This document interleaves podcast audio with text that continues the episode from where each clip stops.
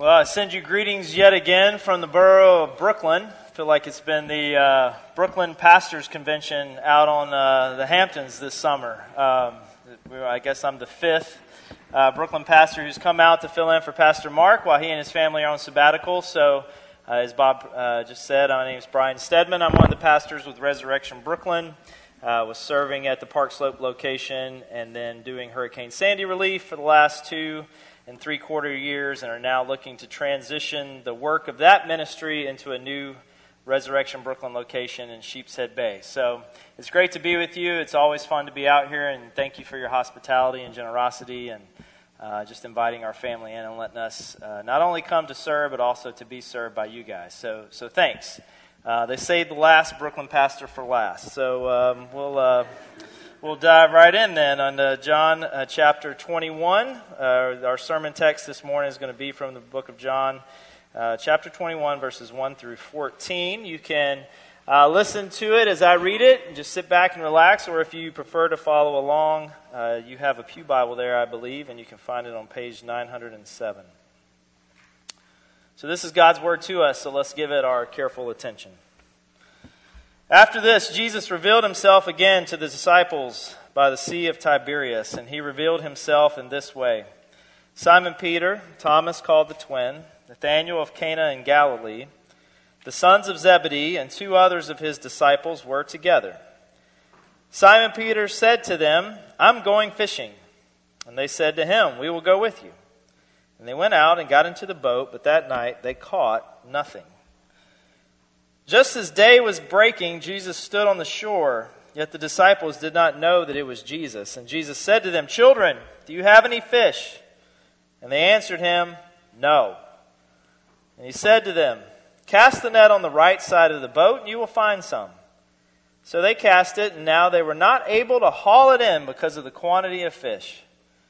And that disciple whom Jesus loved therefore said to Peter, It is the Lord.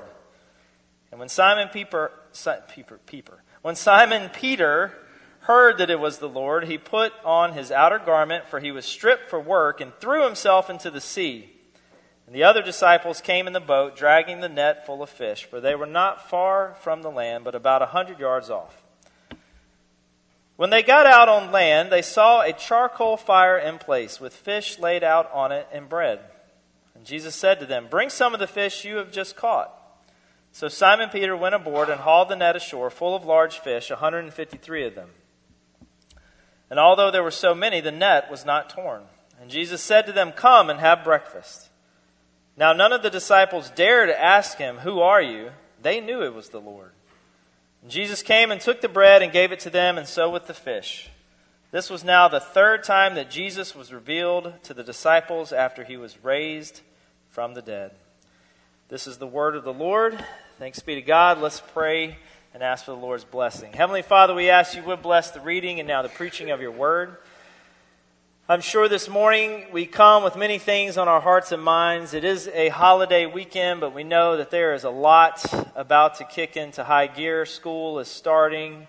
Uh, summer is over. We'll be back at work from vacations. All sorts of things are going on. And maybe this morning we're feeling a little bit frantic hectic, overwhelmed uh, by all that there is to do. And so we pray, Lord, that this morning we would listen to you, that uh, we need you for all these things, and we can trust you and depend upon you. Whether we need strengthening, encouraging, correcting, Lord, open our eyes and ears and hearts to hear and to receive from you. And we ask and pray this by the power of your Holy Spirit and in your Son, Jesus' name. Amen. Well, this is one of my favorite passages in all of Scriptures uh, because I grew up doing a lot of fishing. Um, as you, I've been with you a number of times now, and you know that I'm not originally a Brooklynite. I'm from uh, Alabama, and our family grew up doing a lot of bass fishing and catfish fishing and all that sort of stuff. My dad still fishes a lot. Uh, it's pretty much guaranteed that uh, he is on the river.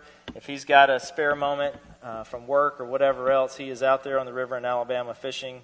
Uh, my son, uh, Eben, our middle child, he actually uh, thinks that we only catch fish when we're with my father. Um, he has often said, I really like going fishing with granddaddy because we actually catch fish then. I don't really catch that much with you.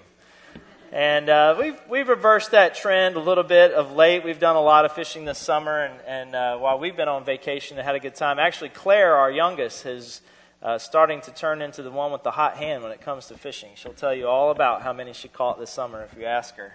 But there was a time in my life when I actually got the best of my dad, the guy who fishes all the time and who's really good at it. There was one time when I was a little kid that I got the best of him on a fishing trip. Actually, him and my grandfather, my dad's dad, my pawpaw. I caught 60 fish to their 30 combined in the span of a couple days. I kid you not.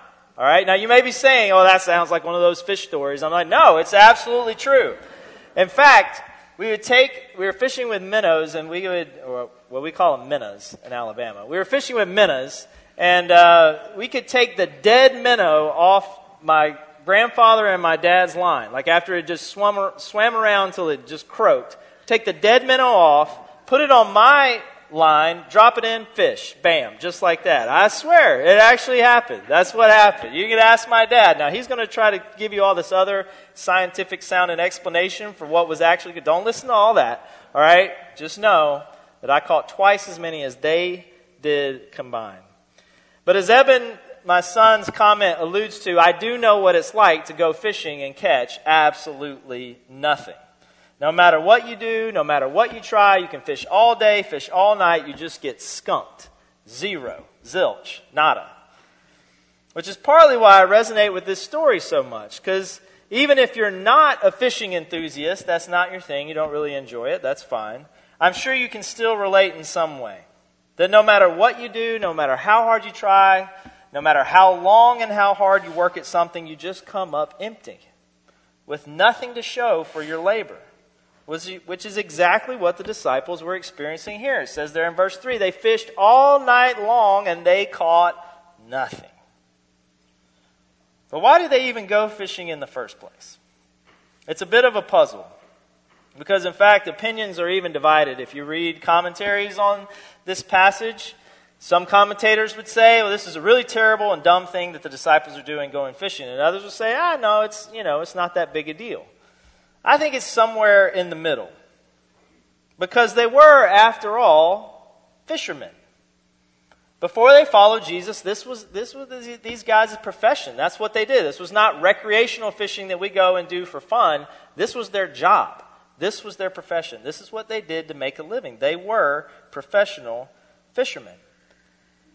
And I would have to imagine that some of their friends and family members have been saying, you know, that was a nice three year run you had there with Jesus, following him all over the place, but, you know, do something. It's time to get to work. Put some bread on the table. Earn a living.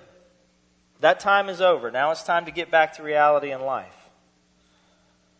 And at the same time, there does seem to be this tone that the disciples were a bit clueless about what they were supposed to do, be doing with themselves.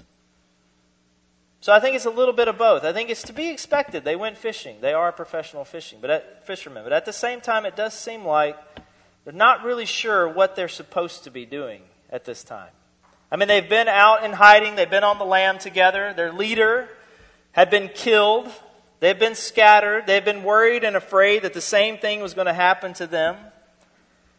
But Jesus has come back from the dead. He's been raised from the dead, and he's now appeared to the disciples twice already and reminded them that they do have a job to do, more than just fishing. He told them that as the Father has sent me, so now I send you to go out into the world and proclaim the good news of Jesus Christ and to baptize all people and all nations in the name of the Father, Son, and Holy Spirit. He's given them a job to do. And given that they still don't immediately even recognize Jesus speaking to them at first, and given their sheepishness and surprise to be around the resurrected Jesus once they do, to me, the feel is that the disciples were sitting around, not really sure what they were supposed to be doing. And Peter says, Well, I'm going fishing. And the rest of the disciples say, Sounds like a good idea. We'll go with you. Because you see, friends, they're still coming to grips with what Jesus' resurrection actually means for them. It's still sinking in. It still hasn't quite fully taken hold of their lives. It's still sinking in that apart from Jesus, they can do nothing. They will catch nothing. There's nothing wrong with them going fishing, but Jesus is going to use this ordinary moment, their jobs, their labor, to drive home yet again for them that apart from him, they can do nothing. So we see here in verse 4 as another dawn is breaking, as the sun is rising on another morning, the risen Jesus is revealing himself to disciples yet again, and he calls out to them and he says, Friends or boys, lads, have you caught anything? And they say, No. So we read there in verse 6 He says to them, Cast the net on the right side of the boat, and you will find some. So they cast it, and now they were not able to haul it in because of the quantity of fish. Friends, this has happened before. This is not the first time this has happened. If you remember, you can read, read about it back in Luke chapter 5. The disciples have just been called to follow him, to follow Jesus. They have left their nets, their jobs as professional fishermen, and they are they're going out and they're following this man Jesus, who they don't really know fully yet. They're trying they're still getting to know them. And one day when Jesus was preaching, they, the disciples they went out and they did what they do. They went out and went fishing. And they fished all night and they caught nothing. Not a thing. And Jesus called out to them from the shore and said, Hey, if you go fish right over there, you're going to catch some fish. And if you read the account in Luke chapter 5, Peter actually seems a little annoyed by what Jesus says to them.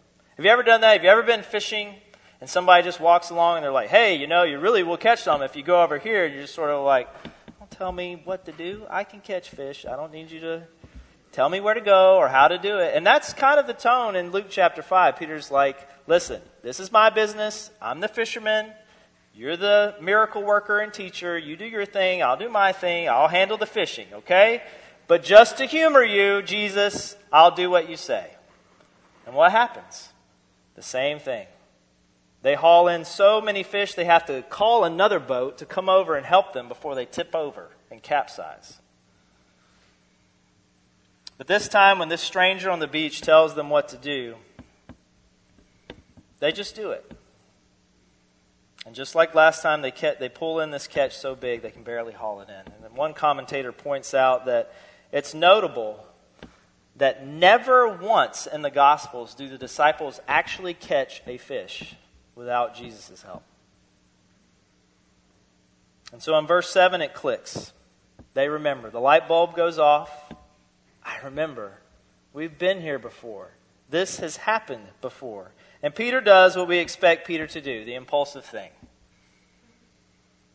He finds out that is Jesus, and he just throws himself in the water and starts swimming to shore.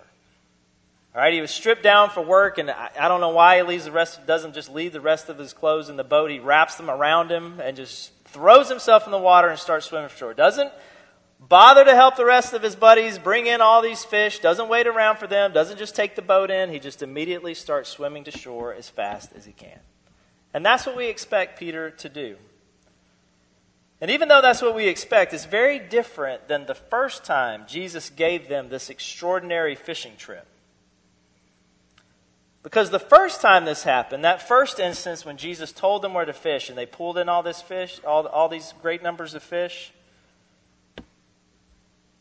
that time Peter actually fell, falls down in terror before Jesus.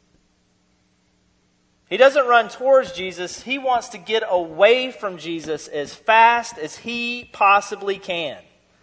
He falls down and says, Depart from me, Lord, for I am a sinner.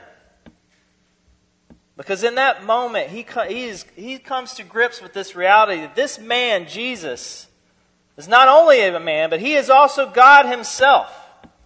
And he is big, and he is powerful, and he is all consuming. And Peter is like, Get away from me. I can't be near you. Peter was ashamed to be near Jesus. Not too long ago, he couldn't distance himself fast enough by denying Jesus three times in the moment of Jesus' worst hour. But friends, you see, this is different this time for Peter. This time, Peter can't get to Jesus fast enough. No time to help his friends, no time to get properly dressed. He has to be with Jesus as fast as he possibly can. Peter was afraid of Jesus when he realized that he was big and powerful and all consuming. But the resurrection has made that point like nothing can. Yes, Jesus is big and powerful and all consuming. But the resurrection has also pointed out that Jesus loves us. He serves us. He comes to us. He seeks after us. And His love is greater than our own failure, our own shame, our own limitations to try to make this life happen on our own and in our own way. Peter needs the resurrected Jesus because he knows that in Jesus, he is not doomed to the failure of his denial. He's not doomed to the limitations of his own self sufficiency and independence. Yes, the disciples are still trying to figure it out. They are still trying to understand all that Jesus intends for them to do. They're still going out doing things on their own in their own way, and they're coming back with nothing to show for it. But I have no doubt that Jesus is using this moment to remind them that he called them not only to be fishermen, but fishers of men. Which is what he said to them after that first fishing trip where they left their nets and followed him. And so Jesus here is inviting these disciples yet again to come into his presence, to leave their busyness, their self sufficiency, their distraction and confusion and weakness behind them, to come and see and hear and taste that with Jesus there is peace. There is acceptance. There is pursuit. There is healing. Apart from him, they can do nothing, but he is always calling out to them, My friends, my little children, abide in me, and I in you, and you will bear much fruit. Come and eat Come taste and see that the Lord is good. So let me ask you do you run to this good news? Like Peter, do you run to it? Can you not get to Jesus fast enough? Every week, do you come here and recognize and sense that your hunger is so great that you can't get here fast enough to eat at his table and be fed by him and nourished and strengthened? Jesus is inviting you to come and experience his resurrection power. And even though I was probably at least a little obnoxious on that fishing trip, where I caught so many more fish than my dad and my grandfather, I still got to enjoy the fact that my grandfather would take all those fish and he would clean them and he would batter them in cornmeal and he would cook them over a little camp stove and they tasted so good even though that I was probably a jerk about it, I still got to enjoy that blessing. And so did the disciples. Jesus invites them on the beach to have a feast, to eat with him. He's inviting you and I to do the same, to come and experience his resurrected power. So if you're questioning what's next, if you're asking, what am I supposed to do? I don't even know. If you're working hard, you're doing everything that you know to do, you're throwing everything you have in your tackle box at the challenges and the problems that you face in life, and you're still coming back with nothing, then know this Jesus has called you to come and to abide in Him. And He leaves us a few things here to remember from this passage. The first is this this job to do is not yours alone. It's not yours alone. The disciples may be confused about a lot of things. They may be still trying to figure a lot of things out, but they did get this right. They were doing it together. They were working out their faith and trying to figure this out in the context of the community that Jesus left them.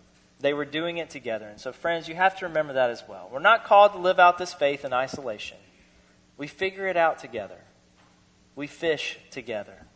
And that's comforting. You're not alone in this job. The second thing to remember is this Jesus really doesn't need our catch. He doesn't really need it. If you look at verse 9, by the time they get to shore, he's already got fish, he's already got bread. He's already got it laid out and has prepared and cooked it for him for them. The work is his. This is Jesus' work, friends.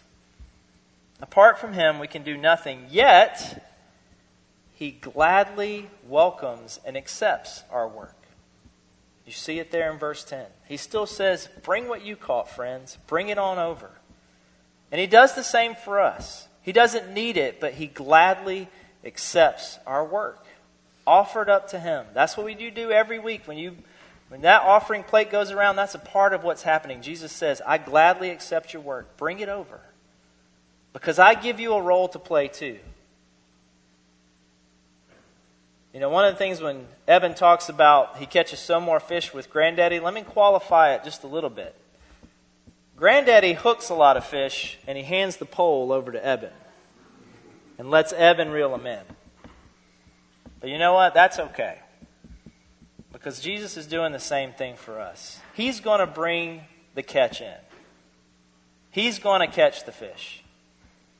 But, friends, He allows us to enjoy a role as well. He hands the rod over to us and says, Here, take part in this. I got work for you to do too. And I'm going to strengthen you and help you to do it. So, friends, let's pray and ask that Jesus would allow us to play our part, to play our role in bringing in his catch and inviting everyone to come and to feast at his table in his kingdom. Let's pray and ask him to do so. Heavenly Father, we thank you for your goodness and mercy and loving kindness to us. We thank you, Father, that you do give us a role to play in your kingdom, that all our work is offered up to you and you gladly accept it, as broken as it is often. We also thank you that you give us a role to play and to bringing in your catch, your fish, that are destined and long to be in your kingdom, to come and to eat with you and be satisfied, to know that they are forgiven to know that you are with them and you are always pursuing them. So help us to play that part by the strength of your Holy Spirit. For apart from you, we can do nothing, but we know that you're with us. So let us abide in you and you in us. In Jesus' name, amen.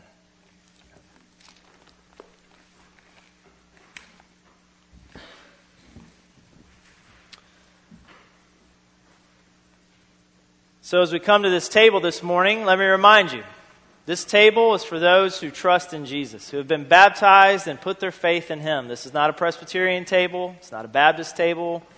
It's not a Methodist table. This is the Lord's table.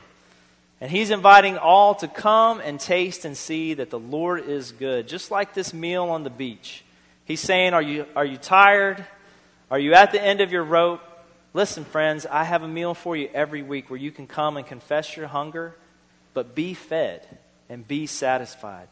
So that's what we are inviting you to this morning. If that does not yet describe where you are in your walk with Jesus, if you've not been baptized or quite put your faith and trust in Him, then take this moment uh, to, to sit there and just to pray and to ask God to reveal Himself to you. And He promises that He will. In fact, there's some prayers on the back of the bulletin to help you do that if that's the case. So, for the visitors who are not used to how Grace Hamptons receives communion, let me give you some instructions. I'm a visitor too. So I have to remind myself how this works. In fact, they send me a YouTube video of Pastor Mark uh, so that hopefully I wouldn't mess this up, but I probably still will.